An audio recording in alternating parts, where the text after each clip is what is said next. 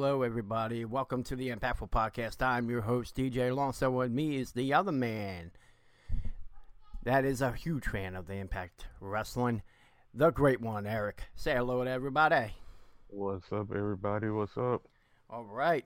Well, let's get this out of the way real quick. And, you know, this is just to continue, you know, um, appreciation for the fans. Um, thank you so much because for the third straight week, we had really good numbers.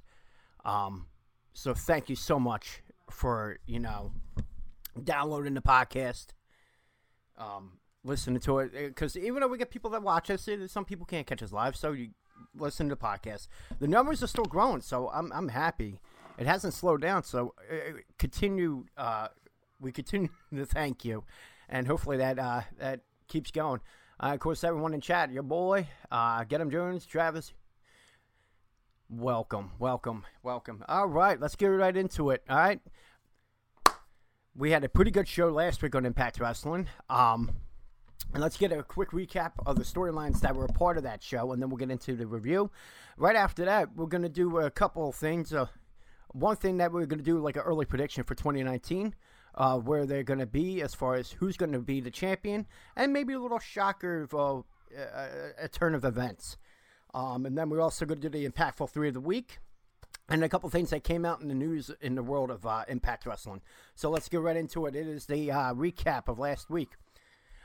On last week's show, Brian Cage started off the show attacking everyone in his path to get to Johnny Impact and get answers on why he wasn't getting the title shot. He found out that Killer Kross was going to be getting his shot on the show that we're going to be covering today.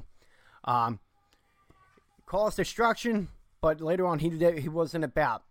Another thing, Eddie Edwards lost a match to Ethan Page by DQ when he hit Page with uh, Kenny to Kendo. It was a good wrestling match, but it ended up in a hardcore fashion. Um, that also prompted Eli Drake to uh, go off on Edwards uh, about how he used to be great. Uh, he mentioned all his accomplishments, and then he says, ever since he went down that hardcore route, he, you know, he wants to be the king of hardcore. He hasn't been relevant. He hasn't won any championships. He just he's not the same guy, and he's trying to take him out of it. of course, you had Jordynne Grace show with power off in the victory over Dark Allie. Um, Cage gets a huge victory over Moose in the longest match of the show, but a really good match. Tessa cuts a promo on Gail Kim, attacked everyone in backstage. Um, when she finally snapped, Gail Kim got involved, and she also was attacked, uh, resulting in her suspension. Uh, we had an incredible victory, victory in the non-title match with uh, Trey Miguel. Um, oh, uh, uh, Rich Swann did. I'm sorry. Sami uh, Callahan. I was going to say Sami Zayn. Sami Callahan came to the ring with an OVE shirt and told him to come home. And of course, you had an incredible tag team match with LAX and OVE. LAX gets the victory. But then at the end of the show, they go backstage. They were uh, greeted by uh, Lucha Brothers, where they were there to congratulate them on their victory. And of course, Ortiz um, had to end the show with a good line says, If you ever want to catch another ass whooping, let me know, baby. There we go. That's pretty much uh, the recap of last week's show. And we both agreed that it was a pretty good show. Not as good as the uh, first show uh, that they had on Pursuit uh, on Twitch, but it was still it was close enough. All right. Um, do you have anything to add to before we uh, go on to the uh, review for the new show? No, I think that was basically it. All right. Uh, let's get right, in, right into it. Uh, of course, they started off the show with uh, Rich Swann, which they, they kind of do a lot, I realize. It's always a good match uh, with uh, starting the show off with uh, Rich Swann. He was going up against the uh, AAA product, Hijo D- Del Vikingo. 21 year old. Again, he's part of the AAA promotion because they're in Mexico City. Um, he's also currently the uh, AAA Trios champion. So you had a guy with a good resume going up against uh, Richard Swann. I do like the fact they used uh, talent from down there to uh, be a part of the show. Um, a great contest between the both competitors, uh, with both of them gaining the upper hand. It's just one of those. Uh, it was like a lucha style. They it was two different styles, but I mean it was a really good match, entertaining. Uh, you had two close finish finishes in the match. Uh, Swann put uh, Del Vikingo in an unorthodox upside down submission right into a pin for a two count, which I thought was very impressive. Right, uh, comes off the ropes with a step up insecurity, and Fisherman Buster jackhammer pin for the two count. That was a close finish. That was awesome. And then, of course, after 15 minutes, Swann finally finishes off the young phenom with a 450 splash for the one, two, three. My quick question for you, my friend: uh, What do you think of the opening bout on the show? Um, I think it was an excellent match. I think both superstars went back and forth. Um, I think there was one spot where um, uh, El Hijo de Vi- Vikingo kind of stuttered on uh, the back and forth spot in the beginning. But other than that, I think it was actually a, a a great back and forth match. It was a great match to actually be picked to start the show. Mm-hmm. Um, so yeah, I think it was it was actually great for what they were using it for. Yeah, and I, I like it because you always use like the lo- local talent. Like it reminded me of back in the day with WWE superstars. You got the local talent. Uh, the idea is to get the uh, you know the main talent over. Um, in this case, you were using one of the best guys they had in uh, AAA. Uh, of course, Rich Swann went on top, but he, he gave a fight, and I think it did great things for both of them. Um, if I was AAA, I would be proud.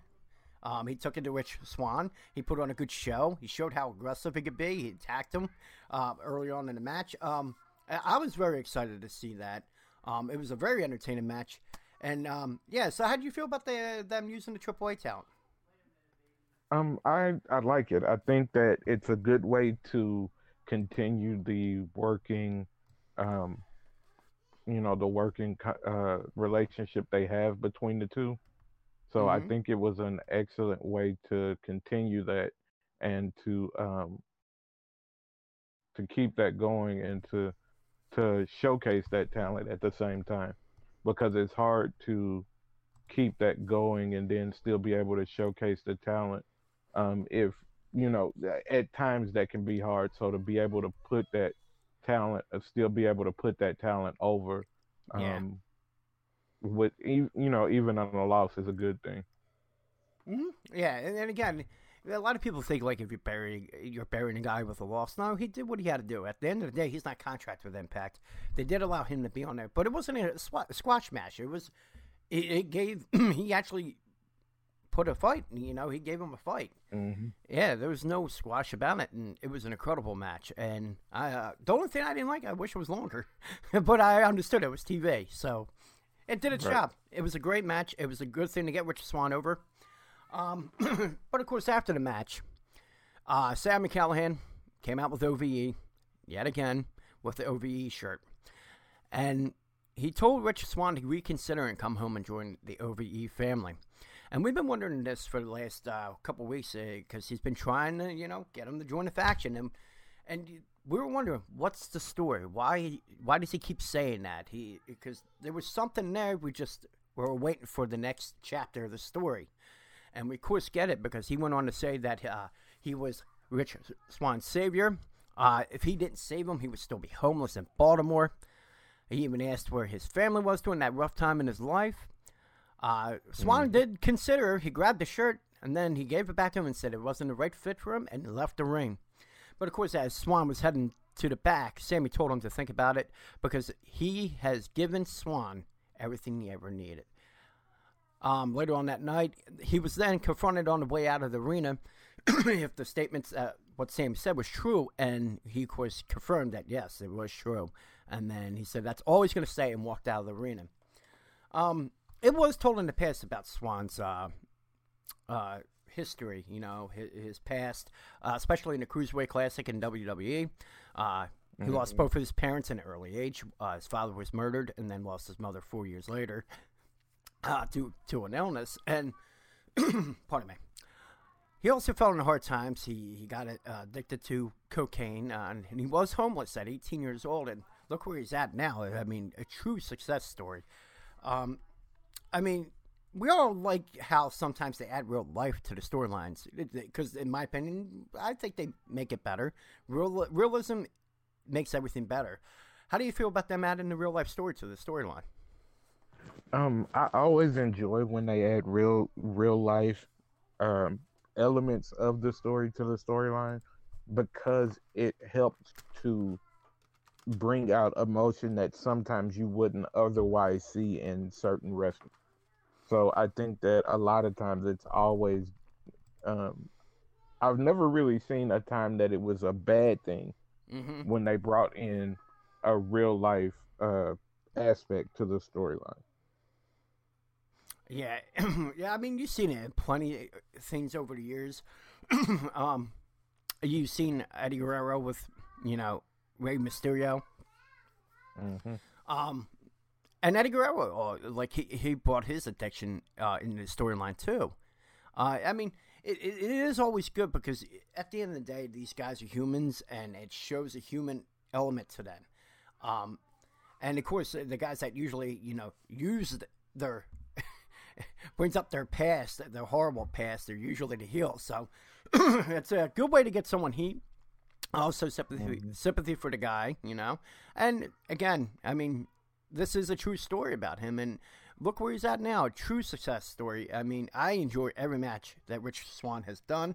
Um, he has yet to disappoint me in any match he's been in, and this match definitely didn't disappoint. All right. Um, D Shep says it helps the heel be more of a heel. Yeah, exactly. Because especially when it comes to death, like you've seen the Riot Squad use that in WWE with uh, uh, Anvil Neidhart with uh, Natalya recently. I mean, yeah, you're going to see that. Of course, people that listen to this, we are live on uh, Twitch, Mixer, and YouTube. So if you want to catch us, we are live on Tuesdays. So if you listen to the podcast, I'll post the links in the description of the podcast. So make sure you click that link and give us a follow, and you can catch us live and chat with us. Okay, I just want to get that out of the way before we move on to the later on the show. Um, of course, uh, you got another AAA versus Impact uh, match, and that was Taya Valkyrie against Keyra. Uh, Taya returns to Impact for the first time since the brutal attack from Killer Kross at Homecoming. She finds herself in a non-title match and gets a good AAA talent, uh, Keyra. Keyra started the match showing off her aggressiveness by attacking Taya from behind. We'll find out that she was a heel later. Uh, she even got a close uh, fall on the Knockouts champion.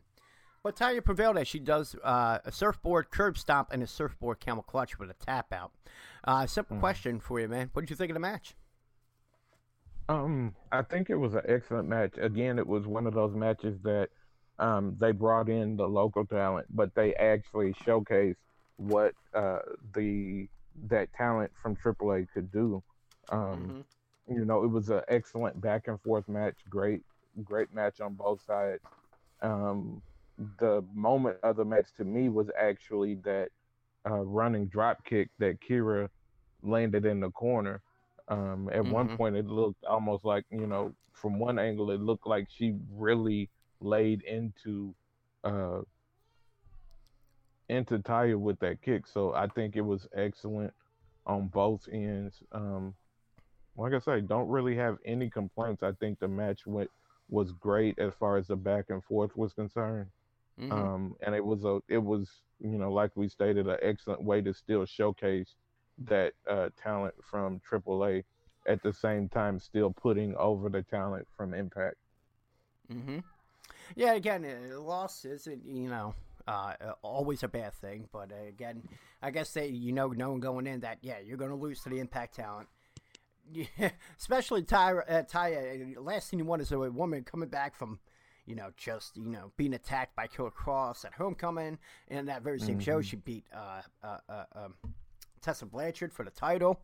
To come back and lose eh, it wouldn't be exactly the best thing. I think it would be a good triumph to have her win her first match back. Now, if she was to go on and lose a non-title match next week, it wouldn't hurt her any. But this was the best match, and they paired her up with a good talent out of the AAA organization that do the match with her. I thought it was an excellent match. Um, showcased that there's a lot of good talent out there in the women's division. And it, didn't we come a long way from 20 years ago? Because we grew up in the Attitude Era, and you knew how the women's wrestling was portrayed then. I mean, 20 years, we came a long way. Yeah, that is true. Definitely true. All right. Um. Of course, after the match, we'll get to this real quick. After the match, Talia talked about how excited she was to be back in Mexico. Of course, she spoke the language. I don't know exactly what she said fully. They didn't, you know, translate that, but obviously she was talking to the crowd. She addressed the homecoming incident and how Killer Kross ruined her great night for her and her husband, Johnny Impact. Uh, then she addressed Tessa Blanchard, saying once she gets out, uh, once she has done her suspension, uh, when she returns, they will finish their business. And of course, the business is uh, Tessa, you know, feels like she was robbed because what Gail Kim did. She interfered, costing her the title.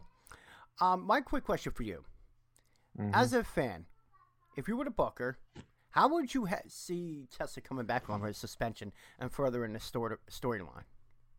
I mean, there's so Um, many cheap ways you could. Not cheap. I guess that's a bad choice of words. There's so obvious ways they could do it. Do you? Can you see if there's anything special they could do to uh, bring her back? Well, I think that they could, because there was already like the segment. There was a, a thing where, um, online that actually showed Tessa saying that her suspension was lifted on February, I think, fifteenth. Fifteenth, which is their uh, next special. Yeah. Right. So I'm thinking that if for it, it to bring her back either as um if you're wanting to do something specific like bigger, either bring her back immediately into a championship match or bring her back and cost someone else the title just so that she could um, like say for instance somebody else is fighting Taya but she wants to um, and so she could either cost Taya the title or cost someone else the title, which would then to further her storyline with Gail Kim, uh, with Gail Kim being in charge of the Knockouts division. All right. Um, I have a way. If you wondering, you're saying cost someone the title, right? Mm-hmm. I mean, and we saw what happened at the Royal Rumble. That it, you're going to see possibly more in the gender. I think it's time. I don't think it's a bad thing. And sometimes a woman can beat a man's ass. Okay, let's be honest. Look what happened to R-Truth on Sunday at Royal Rumble. Um, what if there was a way that she could, in a way, somehow, some way, what if it was to hit him with a belt, hit him with a chair or something, costing Johnny Impact the championship, and allowing Brian Cage to win? Yes, it's not hurting Tyler directly, but it's her husband that you cost you cost him the title. Could it be a way that they could have go? Uh, would that be a, a different way to come about it? That you know she's back on the fifteenth because they announced it the fifteenth. He's speaking for real life on that one. Thank you. Yes, yes, I got bullied. I've been bullied by women. I'm still being bullied by women. All right, it's my wife. Um, no, is there a way like I mean, if she was to cost him the title, and Brian, you know, allowing Brian Cage to win because, like you said, she's her suspension's lifted to fifteenth. They announced that at Uncaged that Impact will be defending his title against Brian Cage. Is there a way that they can do that? Because she doesn't necessarily have to be in a match. She, but she's back from suspension, and she could cause uh, an issue.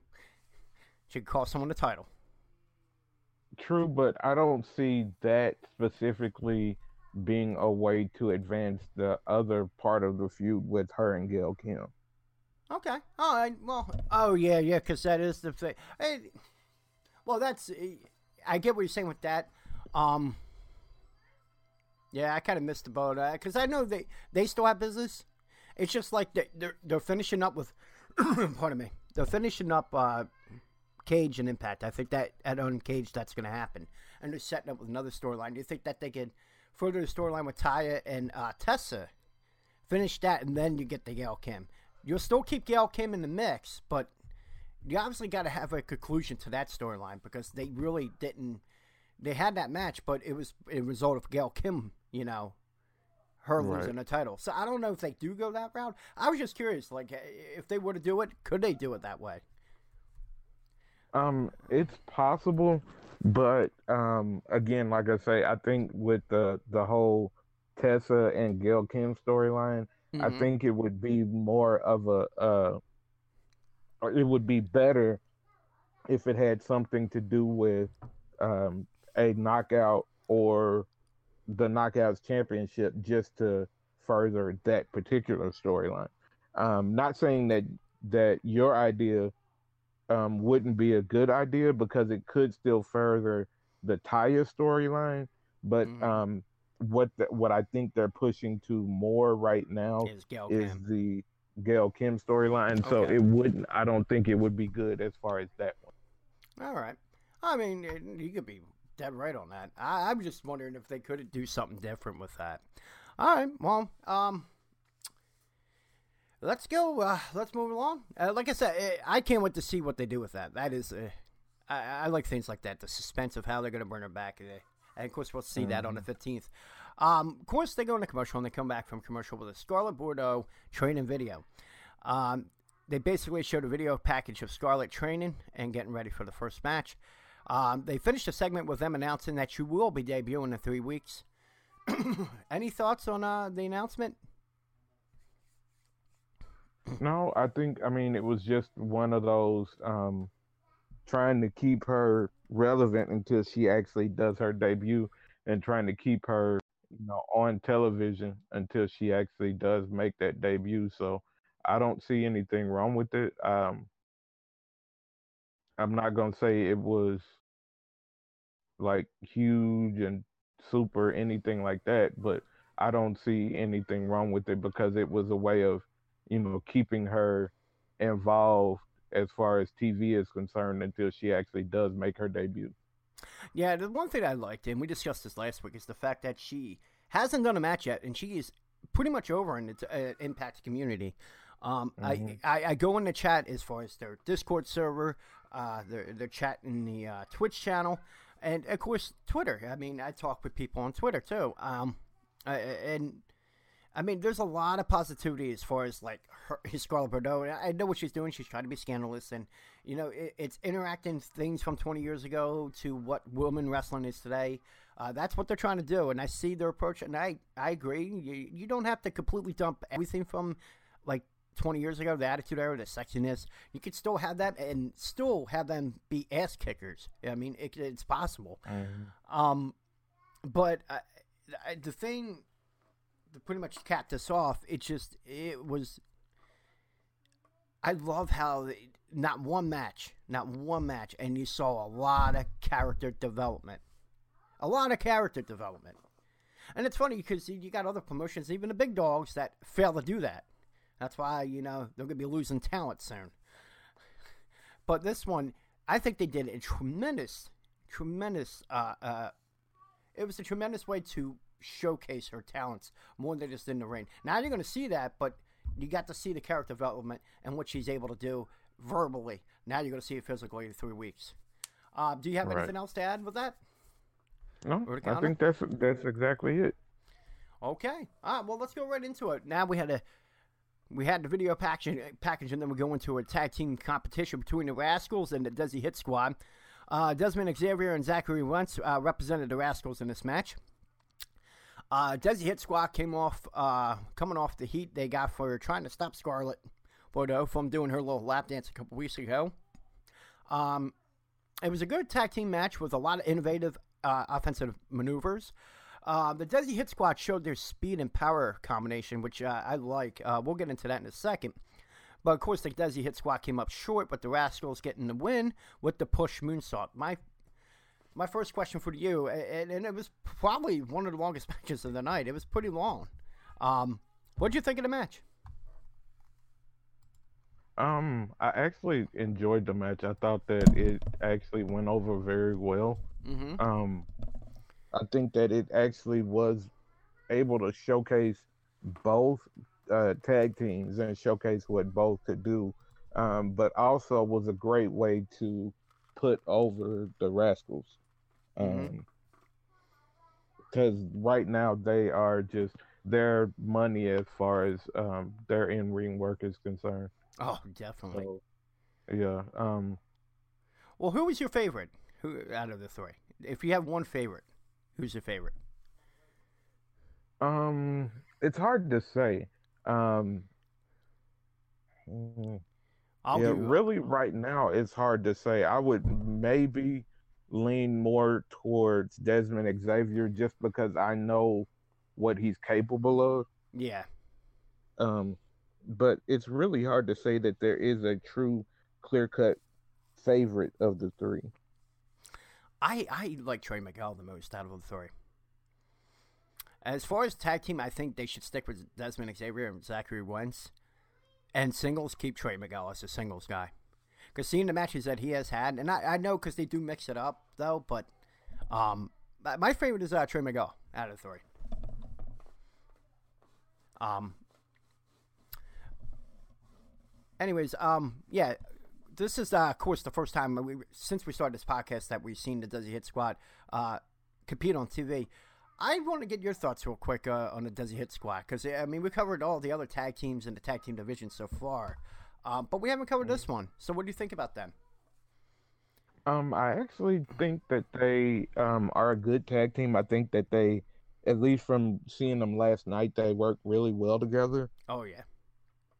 I'm waiting to see more. I want to see them give us more. I would love to see them in a match against a team like the Lucha Brothers or LAX, um, one of the top teams in the division. Not saying that the Rascals aren't, but I don't think that they've produced the matches on that level as just yet um, consistently. And so what I want to see is is the Desi Hit Squad in a tag team match against a Lucha Brothers or a um, LAX and give them a good, you know, 15, 20 minutes and let them showcase what they can really do in the match and then see where it goes from there. I think that it's possible that they could be in a match with like Lucha Brothers because you know they're going to be in another match with uh, LAX. But I mean, you could develop the story without having them, you know, do what they do on like WWE, where you got to have them, you know, matches every week, and it takes away from the main mm-hmm. match at the pay per view. Um, one of the matches, yeah, you could put Desi Hit Squad with them. I do like the speed combination with the power. It's just it's two different styles and they come together. Opposites do attract, and they it can produce gold. And with that, you get the Desi Hit Squad. I enjoyed their mm-hmm. matches. Uh, Gama Singh, you know, he, he's a legend in the wrestling world. there's no, for people don't know, that guy is a very accomplished wrestler. Um, the exactly. manager for the Desi Hit Squad, and yeah, these two, man, I'm I'm enjoying their matches, and I was actually excited. I'm like, oh, they're on the show. Good, we finally get to talk about them. They haven't been since we started the show. We're on our fourth episode, and we haven't uh, been able to talk about them. And here we are talking about them, and I, I, was excited to talk about that. It was a very good match. I enjoyed it. Um, but of course, you know, the Rascals, uh, man, never cease to amaze. They're very, very exciting to watch. And this is like tag team wrestling. I love tag team wrestling, and I I argue this is probably the best division in wrestling. In wrestling, I I could challenge anyone. Find another promotion with a better tag team division. Mm-hmm. I people will probably WWE. Mm, okay, they got a few good ones, but just about every tag team in this division and Impact is could be up there. Okay, that, that, exactly. that, that's my opinion. You could have a different opinion. Everyone in chat can have a different opinion. I love the tag team division and how they use the they do storytelling with the tag team division. They don't do that in many promotions. They really don't. They just throw it together. Here you go. Here's the tag match. Do something. They do storytelling along with that. So I I, I always enjoyed that. That's so um going from there. Do you have anything to add to that tag team match before we move forward? Um, no, I think it actually, like you stated, um, it's it's an excellent way um, that they've been being used to to tell stories in that mm-hmm. tag division, and mm-hmm. just want to you know keep that going. Don't want that to stop at uh, at all because that's when the whole division starts to lose momentum. Mm-hmm. Yeah, definitely. And I would like to see because of course we'll cover uh, uh, the news. Um, we we got two new people in creative. I wonder how they're gonna you know, approach the uh, tag team division, how they're going to handle it. But of course, we'll get into that later in the show. All right, so let's move along now. Uh, we got Ethan Page uh, going up against Trey Miguel, my favorite out of the three of the Rascals. Um, early in the match, Ethan Page showed how athletic he is as well. He showed off his strength in this match. He controlled a good portion of the match. But of course, Ethan had the upper hand until Trey Miguel countered one of Ethan's moves with a modified neckbreaker. Very innovative. That was followed by uh, a lot of uh, a lot of innovative offensive maneuvers. I, I got to stop using that word. Uh, Trey then finished off Page with the uh, spinning DDT for the one, two, three. Um, I mean, it, it, was a match that was to showcase both of their talents. There was nothing storyline wise. Maybe they could go with something storyline wise, but uh, overall, what did you think of the match? Um, I thought it was a good match. I think um that it was a way to um showcase both. Mm-hmm. Um, but still try to get Ethan over a little bit more. Um, seeing that Trey's already as over as he is. yeah.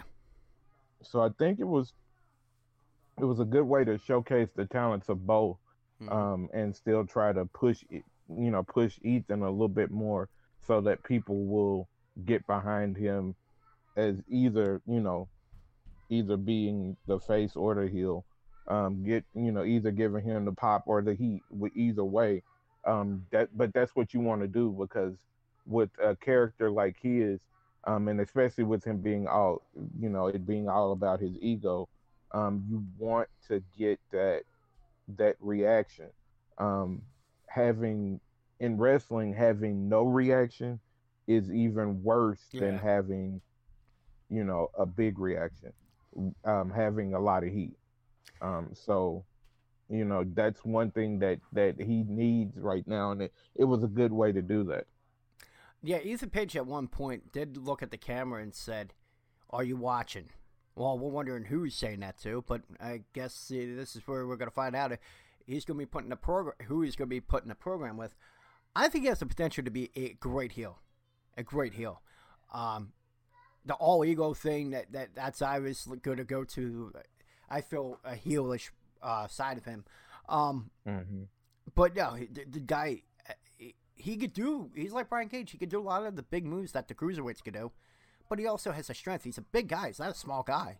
Um, my only thing is now knowing the news. Of course, we'll cover it later about um, with um, uh, um, oh my god, yes. Hold on a second. Hold on. Okay.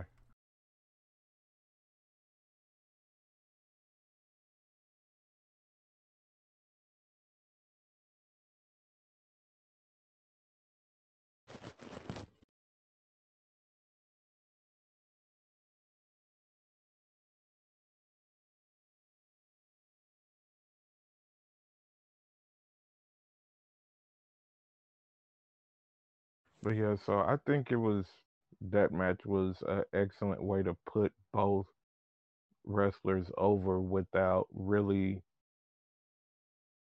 um showcasing one over the other. I know, right? Um, but yeah, I think that that was an excellent way for that to happen. I think that um, you know, it could have been done differently, but and then too, if you do it any differently, it's not going to help either one of those. So I think that was the perfect way for that to be handled, uh, in my opinion. Okay, I'm sorry about that. I'm back. Um, No um, problem.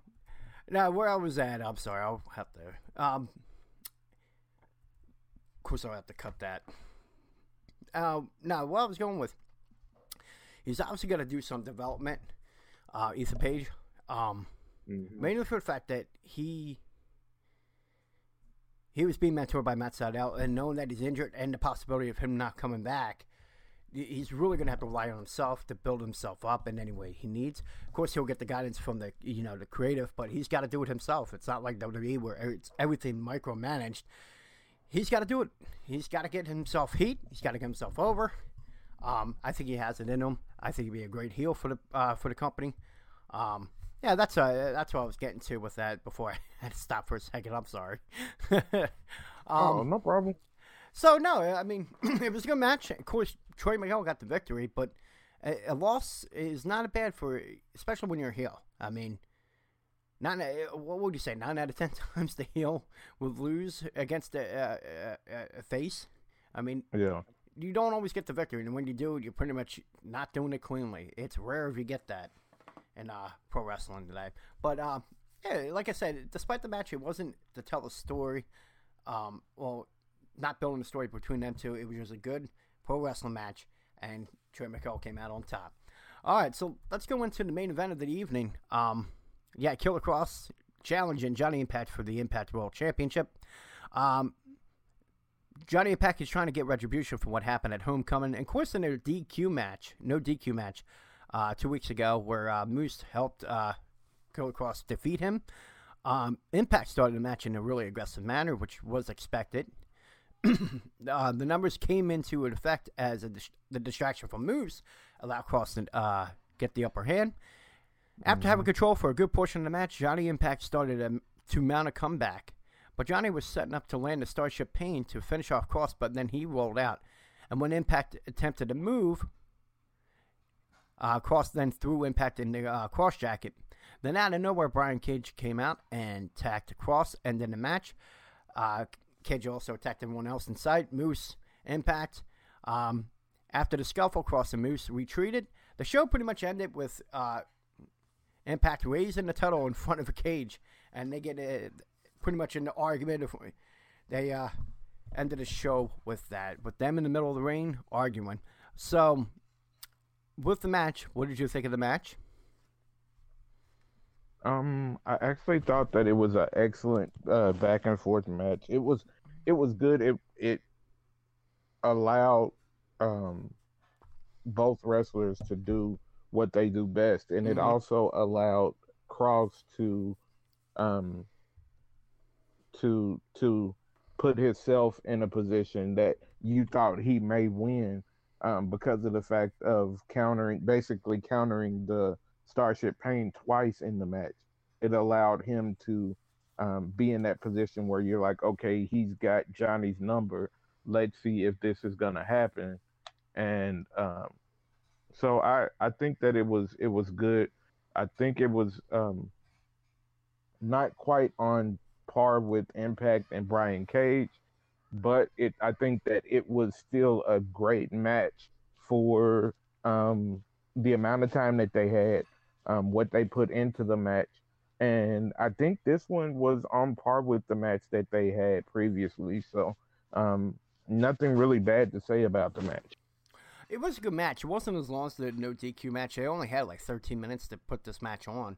But I mm-hmm. think they did what they had to do. It, was a great match in that short amount of time. Um, exactly. Um, Killer Kross, man, regardless, he he looks he's gold. I like what he does. I like everything he has done. I like Impact, but Kross, man, really shows his strength. And that's the thing. Like Impact will put an, an onslaught of maneuvers on him, and then mm-hmm. Kross he will sell, but but he does pop up. It shows that, that he you know he's inhuman in a way. Um, hold on a second.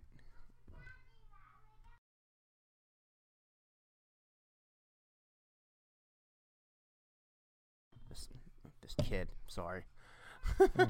No, no, no. Um, yeah, no, I, I just like it because Killer Kross he shows that he's kind of like inhuman in a way, like like mm-hmm. you saw in that no, no DQ match where he did that moonsault with the chairs and then he popped up after that.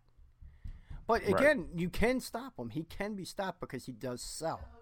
He doesn't completely no sell. He sells. Um. So, uh, in conclusion, no. Um. Is there anything else you got to say about that match? You want to finalize uh, the show? Um, no, I think I think it was a great. Um, I think it was a great match. It was a great way to close out the show. Mm-hmm. Um, the show was consistent top to bottom, so I think that uh, this was a great way to close out the show mm-hmm. um, as far as the match is concerned, as far as the ending was concerned as well, because the ending just furthered, you know, the whole storyline that's been going on. So um, it was a great way to keep everything going and keep everything moving in the the direction that they wanted to move in. Mm-hmm. Yeah, they, they did as far as this, now you know that they're going to, you know, have a tag match next week with Impact and Cage and Kross and Moose.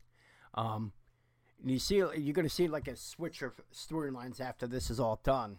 Um, whether it's if Cage is still, go, you know, if he's going to be champion or is Impact going to retain. But you might see like a switch in like storylines here, where you're going to have Kross and Cage, Moose and Impact, or it could go, you know, they have them all intertwined, but it mm-hmm. does it, it, does work. It, it's not a cluster. We said that last week. That how, how they put them all together, but it's not a clusterfuck. It it, it works. It, it makes sense, and they're setting up. And this is the long term storytelling that they're really good at. Um, that's it right there, and we'll see where they come with it, how they come about it, and further it. But um, yeah, this match, it, it was it was personal, but also the title was on the line. And even though it ended Mm-hmm. in uh, no contest, uh, it still told a great story. Um, Kross wants that opportunity to be world champion. Impact wanted revenge on him for what he did to his wife. And at the end, it was gold. And yeah, like you said, a perfect way to end the show. Okay, well, now that we're done with covering the show, let's go with the conclusion. Um, and what we do at the conclusion of the show is we rate it from one to five. Last week we had a pretty good rating. The highest rating was uh, la- uh, the first week uh, that they were on uh, Twitch, and um, so one to five. What do you give it, my friend, this week? Um, I'm gonna say, um, gonna say a three point seven five, and only because it's not that they did anything bad at all. Um, they continued to put on a great show. It's just, again, it's hard. It's gonna be hard for them to top that very first episode. Um, so I think that I don't think that other than you know maybe one or two spots that were a little botchy. Um, other than that, I think it was an excellent show, top to bottom. Um, I think that even with you know um, even continuing the the other storyline in the knockouts division with Jordynne Grace and uh, including Jordynne Grace in that with Allie and uh, Su Yung and Rosemary. Um, I think that everything was good in the way that they did it. It's just going to be hard to top that very first show. Yeah. Of course, you had it. You know, you had him. Excuse the pun. Make an impact. um, going on the new network, going on to Twitch, and try to maintain the audience. Um, Mhm. uh, my rating as a show, I was going to go three point five. Um, it was still great. You had great matches. You had the AAA talent, and incredible matches with Taya and uh, and and helping out uh, Rich Swann. Um, you had a good match between Ethan Page and um, and uh, Trey Miguel. Of course, you had the great match for the, the world title. Um, to me, and I, I said this last time, they should get rid of that GWN, you know, match of the week. Because if you take that away, that 13 minute match with Impact and Kross could have went longer. Um, Mhm. That Richard Swann match, that open bout, I think that could have went a few minutes longer. It was such a good match that when it ended, I was actually disappointed. I was like, oh man, I wish they. It was such a good match. I was enjoying it. I was upset they actually ended it. so, I, I that's the only thing that takes it away from me. Um, but I give it a three point five. It's not a bad show. It was still a good show. Just uh, some way we could get to him, but like, get rid of that. Just get rid of that segment. There's no need for that. You have the Twitch channel, which you have your weekly show on, where they could just watch it then. Not during the two hours that you have, where you could really display your talent now, not worry about your talent that you did have and some that abandoned you to go on to WWE. That's all I got to say about that. Eh, Other than that, eh, again, it was an incredible show. But yeah, that's one thing that Oh, kills me for it. That that, that, No, that I- kills me. I completely understand. Um, I do think that you know they do it for a reason. Um, what specifically? I mean, I do, and I do understand that they're trying to push the app to an extent. Yeah. but I do also understand that sometimes you can do it as a detriment to yourself. hmm So um, I think that um, that it could be done differently, not show so much of a match hmm um, and things like that. Sometimes I do think that they show too much of a match. Um, so yeah, I think other than that, I think everything was good, and I think that they would, um, th- like I stated, I think that it's just with them right now. It's hard to top that very first show that they had. hmm Oh yeah, it's gonna be very hard because they really like jam packed that show with Mhm. incredible matches, and, and rightfully so. Uh, If you, you know, like I said, if you want to make it impact right away, That's the way you do it. All right. Right. Well, let's go right on to the next segment. The segment, uh, and that is, of course, the impactful three. Um, that's our weekly segment where we do the top three superstars uh, on Impact, and we rank them as far as the performance on the show. Um, you want to start off this week? Um, yeah, I can start it off. All right, I think my top three will be um, the Rascals, just because all three members of the Rascals had excellent matches this week. Um, so I think that my top three will start off with them as a group. Um, my next, my second would be, um, I would have to say, my second would possibly be Killer Kross Mhm. just because he continues to play his character so well and it showed again in that main event match and then my number one would be Rich Swann Mhm. um, just because he continues to do to have excellent matches and also continues to uh, advance that storyline so well Okay. Well, we pretty much got the same ones. Uh, number three, I put is the Rascals, an incredible tag team match with uh, Desi Hit Squad.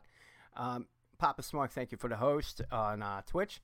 Um, yeah, I just it, it was an incredible tag team match. You know how I'm a sucker for a good tag team match, and they did not disappoint, and they got a huge victory on a great tag team of the Desi Hit Squad. Number two, I with you, Killer Kross character development, incredible match. Um, really showed his strength, and I mean, no matter what, you think you could take the big man down, he pops right back up. But again, he does have great psychology where he can show, you know, he could sell. He can sell. Um, so that's my number two. And of course, number one is Rich Swann. Uh, facing uh, Dijo Del Vecchino, if I got it correctly, uh, of the AAA. I mean, he is a phenom there. Uh, and going up against a great talent like that, getting a good victory, going 15 minutes in an incredible match to start off the show. Um, I don't see anyone that did a better performance than Rich Swann, and that is my number one of the impactful three of the week. All right, now we we kind of discussed this on the um, Discord server uh, for Impact Wrestling, the official Impact Wrestling Discord server uh, this past week, and I, I put a question out there just to get the you know general feeling of what people think they're going to see the uh, company going in next year. So I put, what are your early end of the year predictions? Who would be Impact champion? Who would be Knockout champion? The tag team champions and the X Division champion, and maybe a surprise moment of the year. Um, and I was like, you know what? Let's put that into the show. So if you want, if you want to start off, or would you like me to start it off? Um, um, you can go ahead and go first Okay, all right. Um, basically, this is as far as where I see it at the end of the year. So at December thirty first, this is your champion and my surprise moment of the year. I, as far as the Impact World Champion, I have Brian Cage. I think he will win it, and he's going to hold it for a good period of time. I'm not saying that Impact was a transitional champion, um, because he held it for quite a bit. And by the t- if he were if he were to lose it two weeks from now at Uncaged, which is February fifteenth, he would have held the title for four months. I don't consider that a transitional champion. A transitional champion's maybe a month, maybe two. So I see Brian Cage winning the title and holding it at the end of the year. Knockout champion, I see Jordynne Grace. And right now, she's teaming up with um, Kiera Hogan, going up against, you know, Allie, Dark Allie, Rosemary, and uh, Su Yung, the dark side. um, I see her uh, being the Impact World Champion because you, you, got Taya, you got Tessa, you got a lot of great woman talent, but to me, if you've seen Jordynne Grace and her uh, when she was in Indies, man, she's not to be held back long. I see her by the end of the year being a knockout champion. Of course, the uh, tag team champions, I see the Lucha Brothers being the tag team champions, and people go, "Really, Lucha Brothers?" Yes, because uh, Rey Fénix and and Pentagon Jr. both said they're not worried about being a world champion right now. They're enjoying being tag champions. They're tag champions in MLW. They're tag. Uh, they're pursuing a tag team championship here in uh, Impact Wrestling. And at the end of the year, I do see them being tag champions. Um, they're going to be probably in a lengthy program with LAX and result in uh, them finally dethroning the champions and um, yeah, at the end of the year, I see them being world cha- uh, world tag champions. My X Division champion at the end of the year, I see Trey Miguel. And again, uh, I'm a mark for, I guess I'm a mark for Trey Miguel. um, I enjoy his matches, but at the end of the year, I see him beating Rich Swann and becoming the X Division champion. And my surprise moment of the year, despite that she's in that program against Dark Allie, Rosemary, and Su Yung, my surprise moment is Trey Miguel. I, I mean, sorry, Jordynne Grace joining the dark side. Sorry, I got like a test message and that distracted me. Mm-hmm. Uh, I see Jordynne Grace joining the dark side and then helping her uh, achieve the goal of uh, even though she's strong, but it, you would have the you know Rosemary, you would have that stable helping her become a uh, knockout champion. So that is my surprise moment of the year. Um, so what what are your early predictions of what's going to happen by the end of the year? Okay. Well, um, I don't see. Um, well, I think that Brian Cage will be Impact World Champ by the by the end of the year.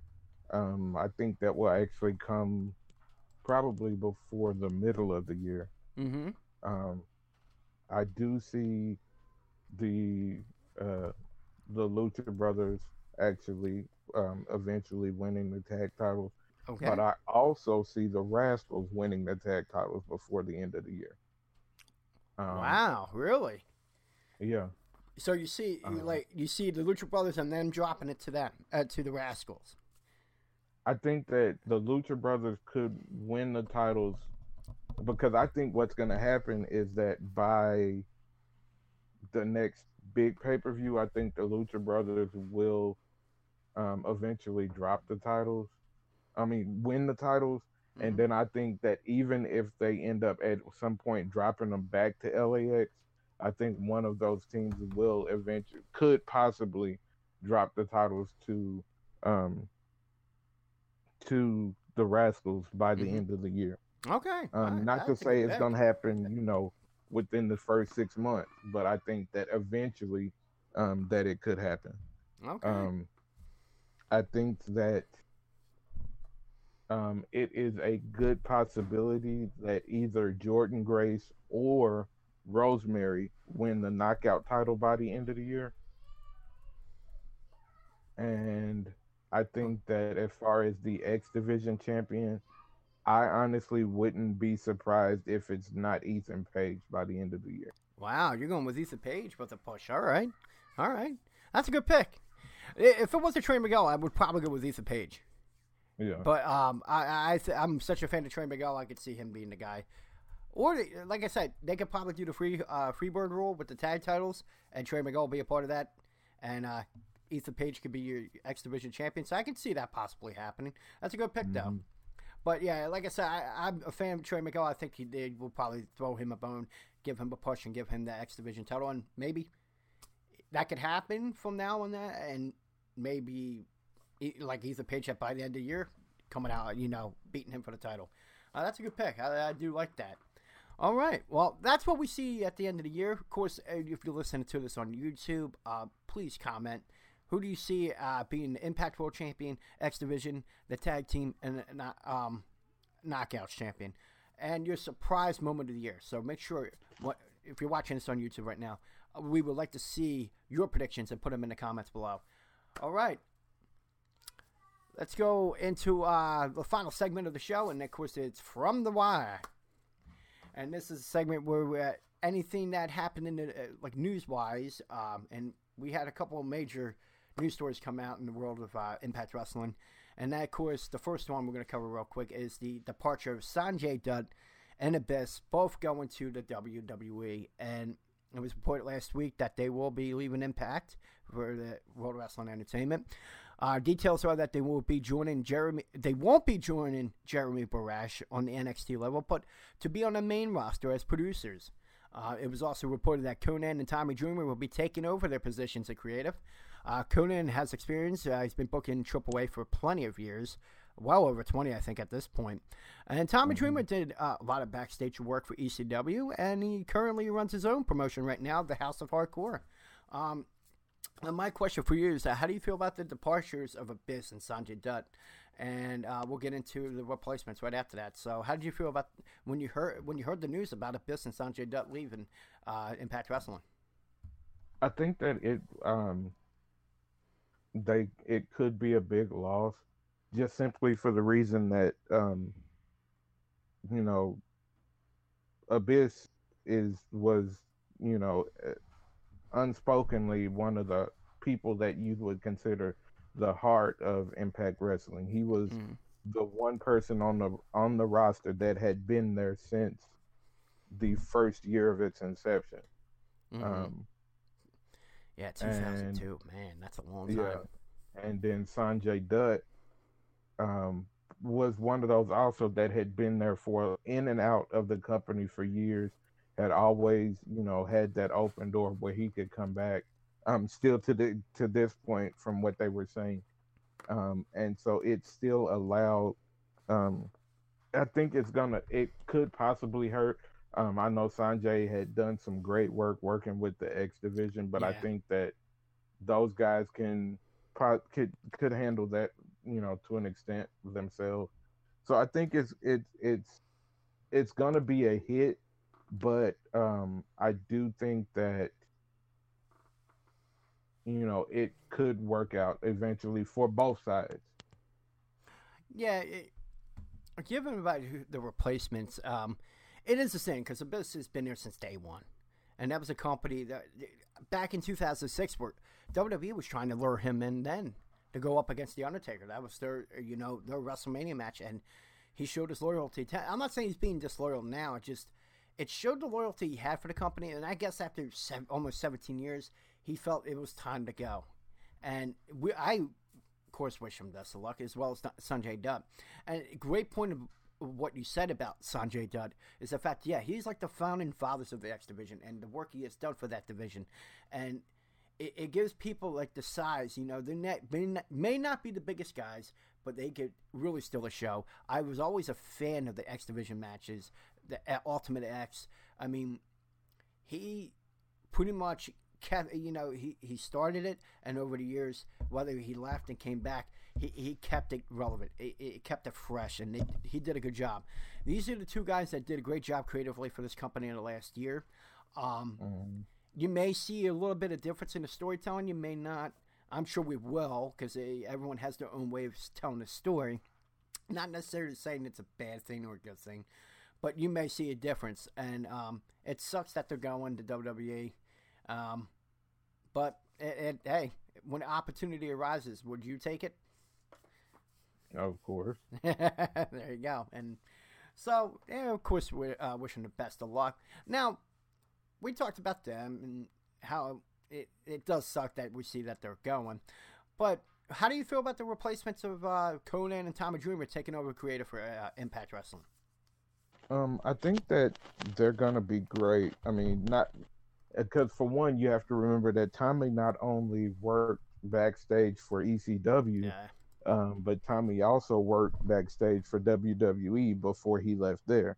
Yeah. Um, yeah. and this is not Tommy's first time, um, you know, even helping with uh, the booking in TNA to an extent. Mm-hmm. So I think that um, I think that both bring certain expertise to the to the table, um, and they will be able to help um, you know, with different things, different angles, different a different way to look at things. So I think mm-hmm. that both of them have the potential to be great um, acquisitions as far as the booking is concerned. It's just kind of a wait and see where it goes kind of uh, position at this point. Mm-hmm. Um, I agree with you as far as that. Uh, Konnan, um, I think it him being part of creative would probably bring in more international talent. I think he could have mm-hmm. an influence for that, which would be a great thing for Impact. Um, it would build more depth into the roster. Um, and Tommy Dreamer could tell a great story. He really can. He has a real passion for the business. If you listen to him on Busted Open Radio when he uh, fills it in for Bully Ray when he can't be on the show, you just hear the mm-hmm. passion that he has. And the thing he like historically, like he'll talk about historical events, and he gets goosebumps when he tells a story. Guys like that, you want a part of your creative. because they really will pay attention, a lot of attention to detail. And that's one thing we always compliment about Impact Wrestling is that attention to detail. And he's the guy. He would be the perfect guy for that. I'm excited for where they're going to go, where they go from here. Um, Konnan, great mind for wrestling. Guy started at 15 years old, and look what he's accomplished in his years. It, the only thing I'm upset is that he never had that chance at WWE. You, of course, hear the story back in the past. Uh, it's something to wrestle with with Bruce Pritchard. He brought it up that he said K Dog. He called up and said, "Hey, K Dog here," and he was wondering if he, you know, could meet up with Vince and uh, and, and see if there was anything he could do. Of course, this was right before the fall of the WCW. It was pretty much falling, but he wanted to jump ship before you know it happened. Mhm. And because Bruce Pritchard was not familiar with the nickname K Dog, he wasn't. He didn't know that was Konnan the whole time. Just told him to send a video and blah blah blah on your resume, and we'll get back to you. And that pissed him off. Just imagine if he was able to get into the WWE, what he could have done there. But um, overall, I mean, the guy has a great mind, and so does Tommy Dreamer. And yeah, I did forget to put the point that yes, he did work for WWE, and he did some uh, creative work there. But a lot of the success of ECW was because of him. Um, Mhm. even Paul Paul Heyman has said that like he, he he had a lot of control creatively there.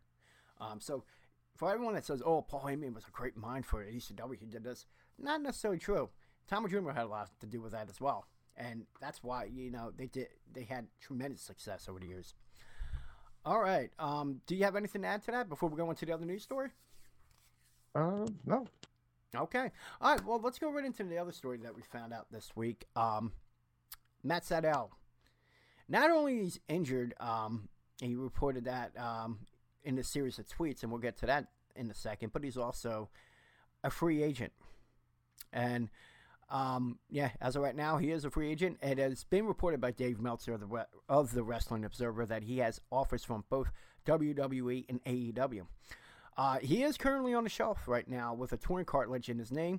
He's waiting on a date to repair his knee, and he, in the tweet in the series of tweets that he put out there, he's expected to be back in by April. Um, my question for you: In April, do you see him back in the Impact ring?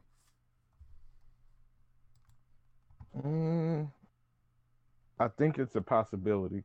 Um, it's gonna probably depend on what kind of offer the WWE gave him as far as um, where he's gonna work.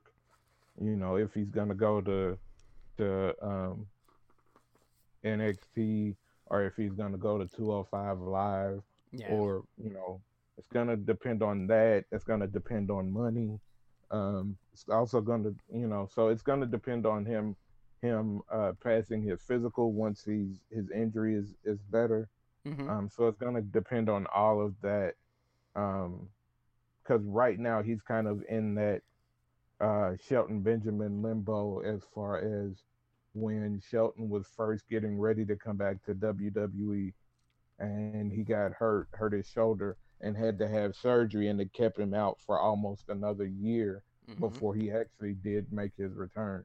Mm-hmm. Um, yeah, that that that is a horrible thing because it, it's like damaged goods. That's what you consider right now. Because even though it's not not a major thing, it really isn't. It's a simple procedure. It's going to take time, to, a couple months to recover. Eh, He, if he's saying back by April, I'm we're gonna. Well, actually, he said March or April, but it'll probably be more likely April that he'll be returning. Um, that's a few months. I mean, it could happen. And um, the thing with that is, I feel he will be an impact. I feel that they will put a good enough offer. Um, WWE, I understand you got 205 Live, you got an NXT and all, but once you make it up to the main roster, even if you went to 205 Live, what would it do for him? I, they got too many people over there in WWE. I don't think he, he I think he would be pushed as a bigger guy over an Impact, and he already has. Wasn't he uh, a, a grand champion at one point? Am I correct? Um, I think he's held the title. Yeah, yeah, yeah. Mhm. Uh, um, so he's held the title. I mean, he, he's had opportunities. I do like this whole third eye thing he's doing. It's something different. It's to build up a character. He's building the character of um, uh, uh, of uh, Ethan Page.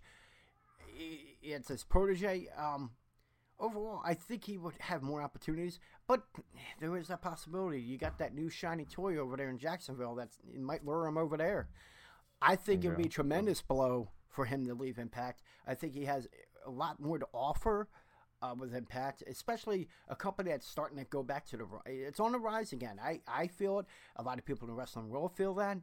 Um, overall, I mean, if you think he goes to either WWE or AEW, how much of impact do you think it would be for him to leave the company?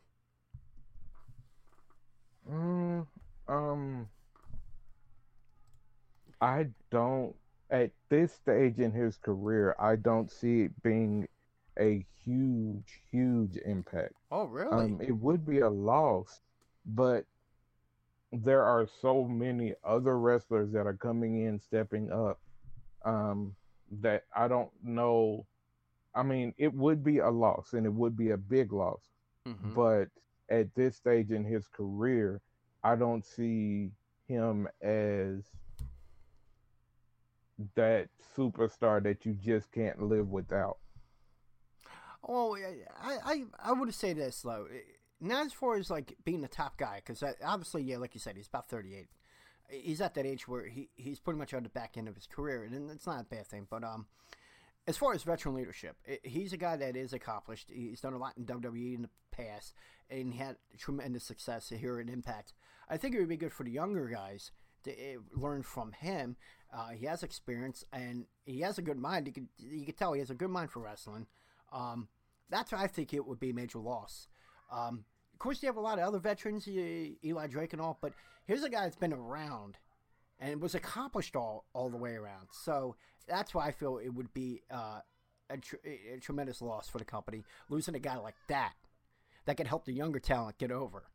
And like I said, I was Right. enjoying the work he was doing with Ethan Drake, uh, Ethan Drake, Ethan Page. Pa- I apologize for that. Ethan Page. I, I like what he was doing with him, and I know he was probably learning a lot, and I'm sure he would say that. It's things like that I would, uh, you know, that it would hurt them. That's why I see it being a loss. Um, I don't know. uh, Do you have anything else to say with that? No, I, like I said, I completely understand what you were saying. I like I stated, I just don't. I and I wasn't stating that he wasn't. That's why I stated that he's not. It's not that he's not going to be a big loss, um, because losing a superstar of his caliber, um, at any time is a loss. Mm-hmm. But it's not. He's not that. Have, for lack of a better word, cornerstone of the company mm-hmm. um, that you can't afford to lose. He's not a Johnny Impact or Brian Cage or Killer Kross. Yeah. You know, he's not that on that level at this point in his career No. that you can't afford to lose him and make take a hit to an extent, but still be able to bounce back with replacing him with another somebody else. Mm-hmm. Uh, no, I get your point. I, I'm just saying, as far as the loss to me, i it's veteran leadership. That's why I say we're being a complete loss. But no, I get your and you have a very valid point with that. But I mean, oh, it, it remains to be seen where he'll end up in April. Uh, but again, as of right now, he is a free agent, and we'll see where he goes. Um, and if WWE and AEW take him on, man, that's a hell of a gamble for a man that's on the shelf. But again, it, it's a minor procedure. I mean, it could, e- it's an easy fix. Um, but I would like to see him still on Impact uh, when it, uh, when April comes. All right, well, that is it for the show, ladies and gentlemen. We do appreciate everyone that popped in here. Um, for the people that are watching on Twitch, um, of course, Force Nature, Get 'em Jones, IWA Blaze, Nighthawks 24, uh, Your Boy 420, and of course, uh, D Shep, which is the co host of the Go Home Wrestling Show, um, and plenty of others that popped in throughout the broadcast, and Papa Smart for the host. Um, you can watch us live um, on either Periscope, Twitch, YouTube, and Mixer. And if you can't catch us live, you can listen to the podcast on iTunes, iTunes, Google Podcasts, Stitcher, Spotify, Overcast, Anchor FM, and SoundCloud. And now you can catch the shows on Fight TV. So if you have the Fight TV app, we will be posting this video. It will be available tomorrow morning. All right, it allow it 18 to 24 hours to um, it, for it to go through. That's usually the process. And then when we're not live, you can catch it. Eh, you can talk with us on Twitter. I'm at wrestling underscore go. He's at the great one nine nine nine. That's the gr eight 1999. Thank you for tuning in, and ladies and gentlemen, we'll see you next week. Goodbye, everybody. Peace.